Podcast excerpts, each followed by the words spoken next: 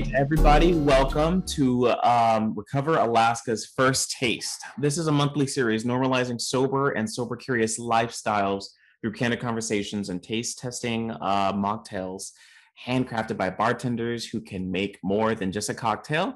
Uh, I am your host, Justin Williams of Justin's Alaska Eats. Joining me today is uh, Delphine Atutu and Christina Love and Miss Maria Denton from Lyre's Spirits. How are we doing today, everybody? Doing great. Wonderful.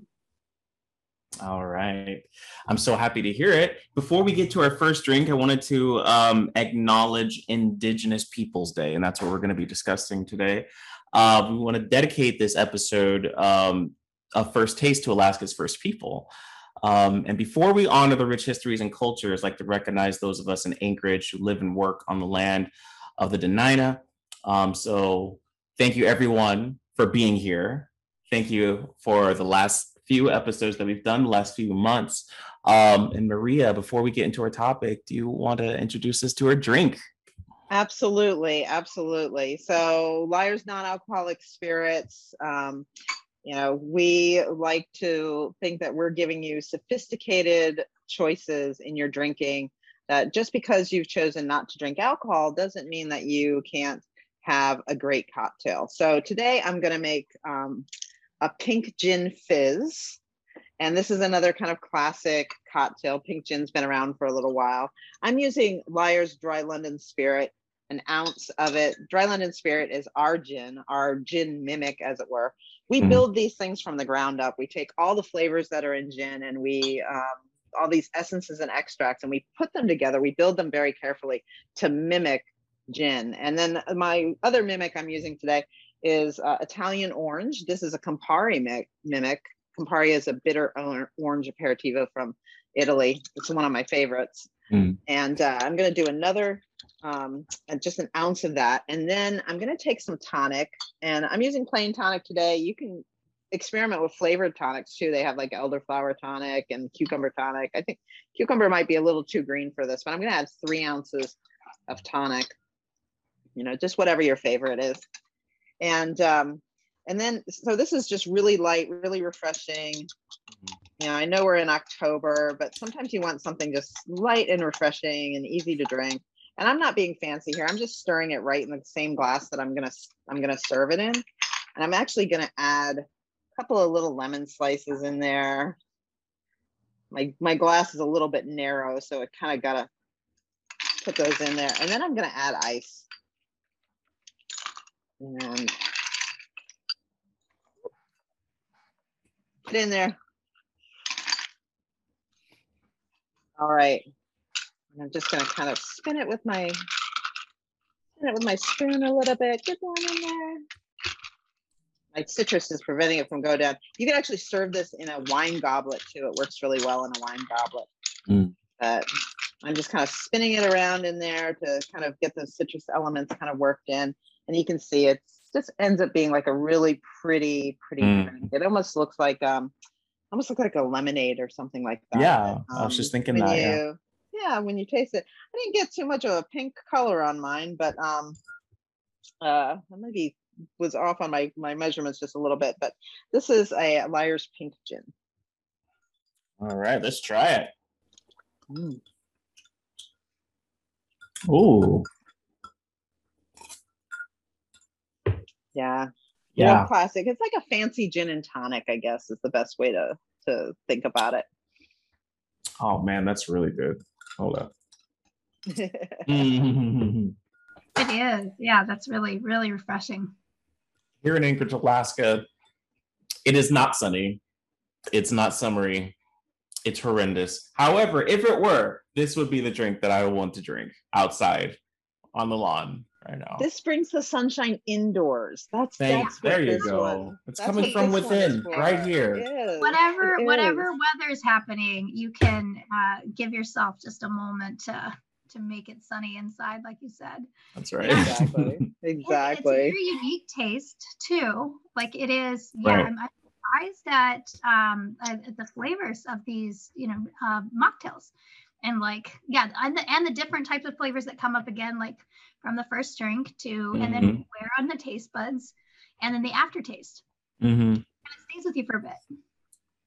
That aftertaste is so important too. Oh my goodness. Because that's what's gonna want to keep you coming back, right? It's it's not the initial, which is nice. It's what how you feel after it's already in your system. And holy moly, I I could drink this all day. Oh my gosh. Yeah, for a lot of people, you know, gin and tonic was their their favorite drink. And if you go someplace like Spain, there's a whole culture around mm-hmm. what they mm-hmm. call gin gin tonic, right? Mm. Um, and it you, you know, if you order a gin and tonic, they'll ask you what gin you want.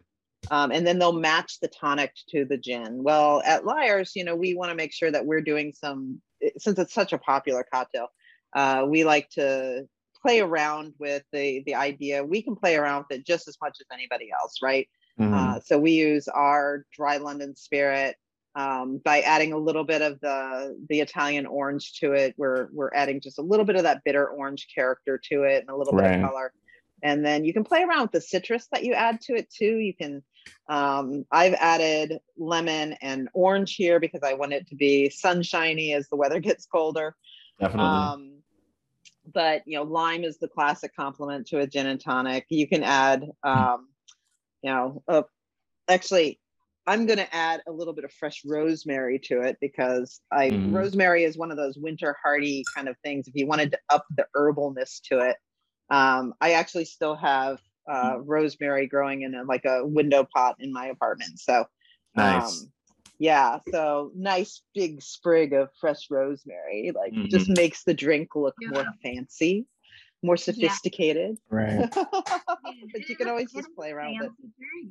Yeah, I definitely kept a sprig in mind while while uh, while I was making it in the in the glass, and I took it out because I didn't want it to like get up my nose while I was drinking it or something, you know. So if but you it, use the if you use the rosemary to stir it actually mm-hmm. and if you you know if you want to keep it in and be fancy you can but if you use the rosemary to stir it yeah. and then like throw the rose you know take the rosemary out you'll still get some of those nice herby notes. Mm, just smelling the rosemary. Yeah it's so good. Oh my goodness. Um yes exactly yeah. Oh. nice. Well cheers everyone. Cheers. Yes indeed and while we're sipping our drinks, I want to kind of get into the topic at hand. We're talking about uh, Indigenous Peoples Days, and this is extremely important to us, um, especially today, or especially this year. I should say the political climate when it comes to things like this is really hot and heavy. Um, I want to, um, I just kind of want to get your guys' thoughts about it really quick. Like, um, we we discuss uh, something like like Columbus Day, right? Uh, I have a six year old daughter.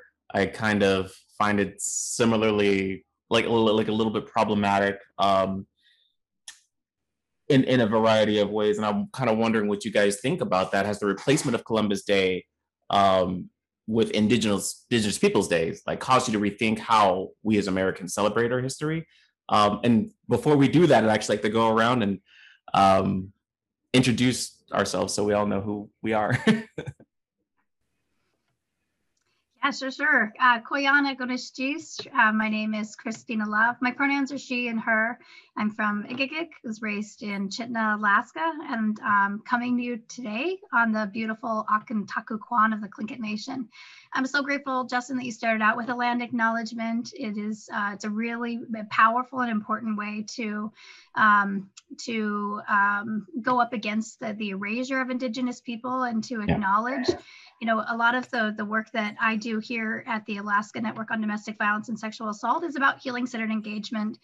And so that is not only the acknowledgement of both the, the genocide, the colonization, and right. oppression of um, Alaska Native people, of American Indian people, of other marginalized populations, but um, you know, to say that we are more than the harm that's happened to us, and you know, and, and to look at all of the beautiful ways that we have survived you know what was meant to kill us you know the mm. question asked about um, columbus day i think is a really really great question but um, i'll go ahead and let uh, delphine and uh, maria introduce themselves and i'll come back to the, that question but yeah thank you so much for the land acknowledgement and for that really great question i'm delphine achutitu um, born and raised in west africa cameroon i moved here in Alaska in 2003. I've been living here since then, um, 18 years. By profession, I'm a nurse practitioner, mental health nurse practitioner, have a practice on Mountain View Community Mental Health. And I am excited to be talking about this topic today. And hi, I'm Maria Denton. I am uh, with Lyre's Non-Alcoholic Spirits and your mixologist for the day. And uh, really happy to be included in this conversation. Um, you know, in my generation, uh, we went from having history books that um, that Indigenous people were kind of like a, a, a footnote in the history of this country, and and really without indigenous people we wouldn't have the united states of america and i think right. the more we acknowledge that and the more we include uh, their narrative in our history um, you know it's it's it's so important uh, i'm really happy to see columbus day go honestly and, and it replaced with indigenous peoples day because just having that name there at least gives people pause and makes them think about right. the impact of uh, of you know we're most of us in the United States of America we're immigrants to this land. Yeah. And uh, and I think we need to acknowledge that and um, and elevate the history of the indigenous people that made our lives possible I'm so grateful that we are, you know, having this conversation more and more, and for um, and for history to learn really like who Columbus was. You know, I mean, there's there's the stories of what we learned, and then learning like the real history. There's some really incredible books out there. Um, the Indigenous Peoples History is one of them that gives us the real history about what happened. There are a lot of really great organizations um, here in Alaska um, that are working really hard to make sure that the full story is told. You know, I think that there's a couple of things that, like, as a human being, one, um, there's nothing more important than who we think we are. Um, the other thing that is really, really important is um, the story about the communities and the land and the culture of where we all live. And so I know for myself, I grew up thinking that th- there's this narrative of this country that we live in and um, and who indigenous people were in that story. And then come to find out that that story was told by the people that caused a lot of harm. Mm. And you know, Columbus was um, it was was part of um, you know really one of the first um, sex trades um, international sex trades. And um, some of his crew have some of the first reports of sexual violence um, to this country. And so that's a really significant part. But understanding that violence is not a part of Indigenous culture and, and what we see today are the causes of that violence. What we see today are people who survived that violence and people who are continuing to survive that violence. Um, and, and not just the role of Columbus, but um, other colonizers um, to the, this country and, and recognize recognizing the devastation of colonization and genocide and, and how that has played an enormous part in who people think um, Alaska Native people are and the country that we live in. Absolutely. I think that's extremely powerful just to acknowledge that this hasn't been talked about for very long. And these are the sorts of things that I have to be careful with. Like I, I, said, my you know my daughter is six years old and she's in public school, and I have to make sure that that, that some truths are being told about the history that she's supposed to be learning about. You know what I mean? Um, thinking about little things about, you know, like Maria was saying, we think about the history of this country. We think about the DNA of this country. And we think about how many times um, things have been rewritten so that the indigenous people are just like little footnotes. Um, which I hate to say is kind of exact is exactly what happened, Maria. Um, we have reduced the necessity of learning about the original people of this land um, to just like nothing, and we celebrated. I'm 31, so I was born in '89, and I celebrated Christopher Columbus for most of my life, right? Before I actually learned the real history of it, and largely that is because I didn't do my own research, but um, I find that heartbreaking and I find it sad. Even the term all American that has nothing to do with the indigenous people. And I just think that that, that to me that that blows my mind, you know. Um, so I am so happy we're having this conversation. I wish we could have it longer because I have dissertations and diatribes for years, right? Um, but it is so important that we continue to talk about this and discuss it. Um, Delphine, did you have any thoughts on it? Well, I'm just going back to the part of educating the public because, uh, you know, as you said, you have a six year old that needs to know the truth. You have a six year old that needs to know the truth about the history. I know knowing who you are and where you come from is mm-hmm. very important of who you're going to be. Yeah. Uh, you know, and that's also a process of recovery. So I think the best, one of the best ways to uh, to handle this will be education. I remember when I was coming from Minnesota to Alaska, and um, it's not just people are not informed about what uh, you know the culture. They are not even.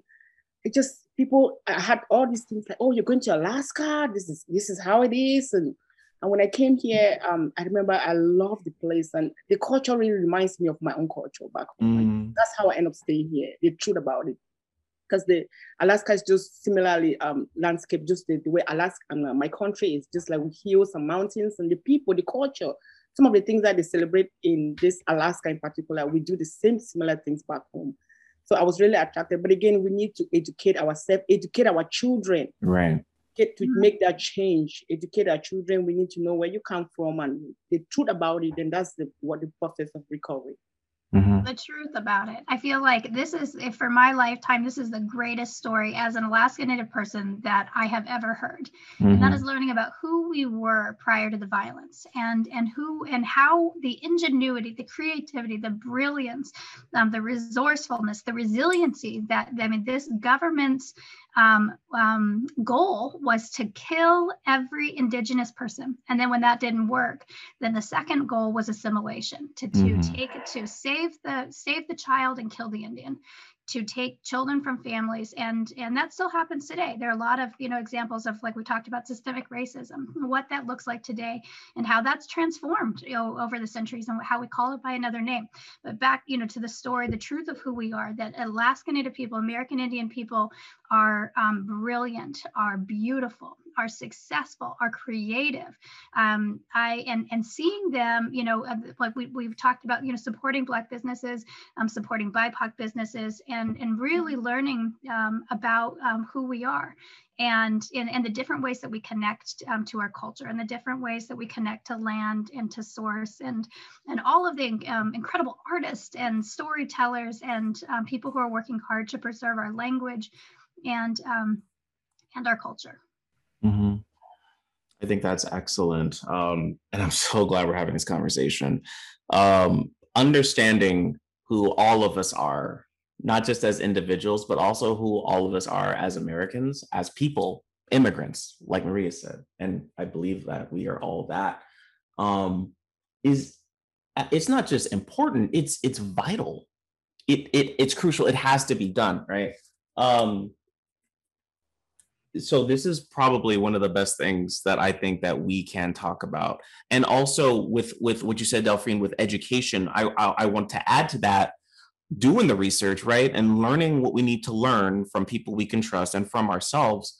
I think another big thing is empathy. One thing that I see a lot is when we start saying, uh, you know, stop Asian hate, Black is beautiful. When we start celebrating Indigenous people, I see uh, a good 70% of the country, I see a lot of uh, um, um, white males approach the conversation saying, but what about me? Yeah. What about us? Right.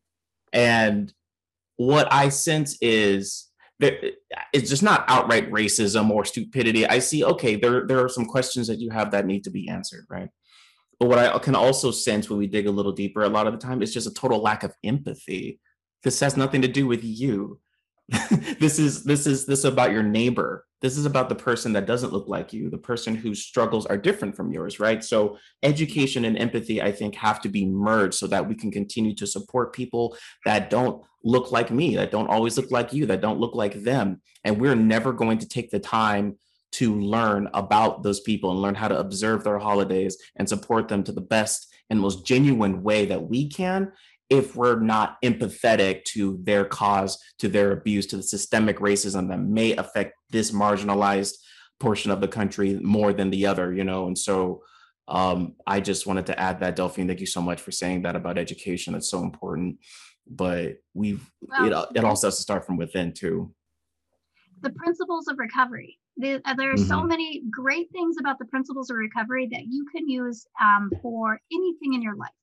Yep. And um, honesty, open mindedness, Mhm. and uh, willingness, I think, are some of the foundational things you know that we learn in recovery, and that also teaches us, right, as an Alaska Native person, that I was taught to be racist, that I was Mm. taught to be racist against Alaska Native people by Alaska Native people Yeah. and um, and how much I come up. So it isn't it isn't really about like how much you know whether or not you are racist, but that we all carry racist tendencies. that Absolutely. We all carry homophobic tendencies, you know, mm-hmm. and that we are, you know, part of the recovery process is this ongoing inventory that we're constantly learning where we begin and end Yeah. and where we come up against ourselves. And these are the things that come up. So if at any point in this conversation, if you're listening and something came up for you that made you upset, that made you uncomfortable, like I would just be first compassionate with yourself and Mhm. um, and then look into that. You know, why wh- what is it that's coming up and, and why are you feeling that? Right. That's very important for all of us here to do that as well, uh, because this is a very sensitive topic, and we don't we don't like talking about it. You know, either because we don't think it's going to make change, or that it will make change, and change makes us uncomfortable. Right? That we have to change our mindset. We have to change the way we behave, and so um, asking those questions, uh, thinking about ourselves and why we feel the way that we feel is extremely important. Um, I know we have to wrap this up. Uh, I just, man, that's such a good conversation. I just thank you guys so much. I thank you, Maria. Um, what do we think of this drink? Because for me, it's a 10 out of five, man. This is great. I give it a four. I give it a four. Solid, solid four. Four. Yeah. four. Okay. I, I like this. I like this one more than last month's drink, man. I, I don't know what it is. Maybe it's because it, it it's it's I don't know. It's just delicious. Mm, it's Well, it's so I'm- summery. It's delicious, Maria. Thank you so much. well, you know, again, we gotta we gotta try to bring gotta try to bring summer, the thoughts of summer inside as the weather gets colder. So Yeah. um, I'm glad you all enjoyed it, and I really enjoyed being part of the conversation these past few months. Yeah. Well, thank you for being a part. Thank you, all of you, for being part of the conversation. For Maria for bringing the drinks. Um, thank you, Recover Alaska, for hosting First Taste. Uh, for everybody watching, if you like what you saw, like this video, share it with everybody you know. Get these conversations starting, exacerbate them, put them in loudspeakers, make sure everyone's hearing them. Um, you know, let's make uncomfortable conversations comfortable again. And don't forget to visit lyres.com um, that's L Y R E S dot com. And uh, all of their social media pages for more drinks like this. I'm your host, Justin Williams, and uh, we'll see you next episode.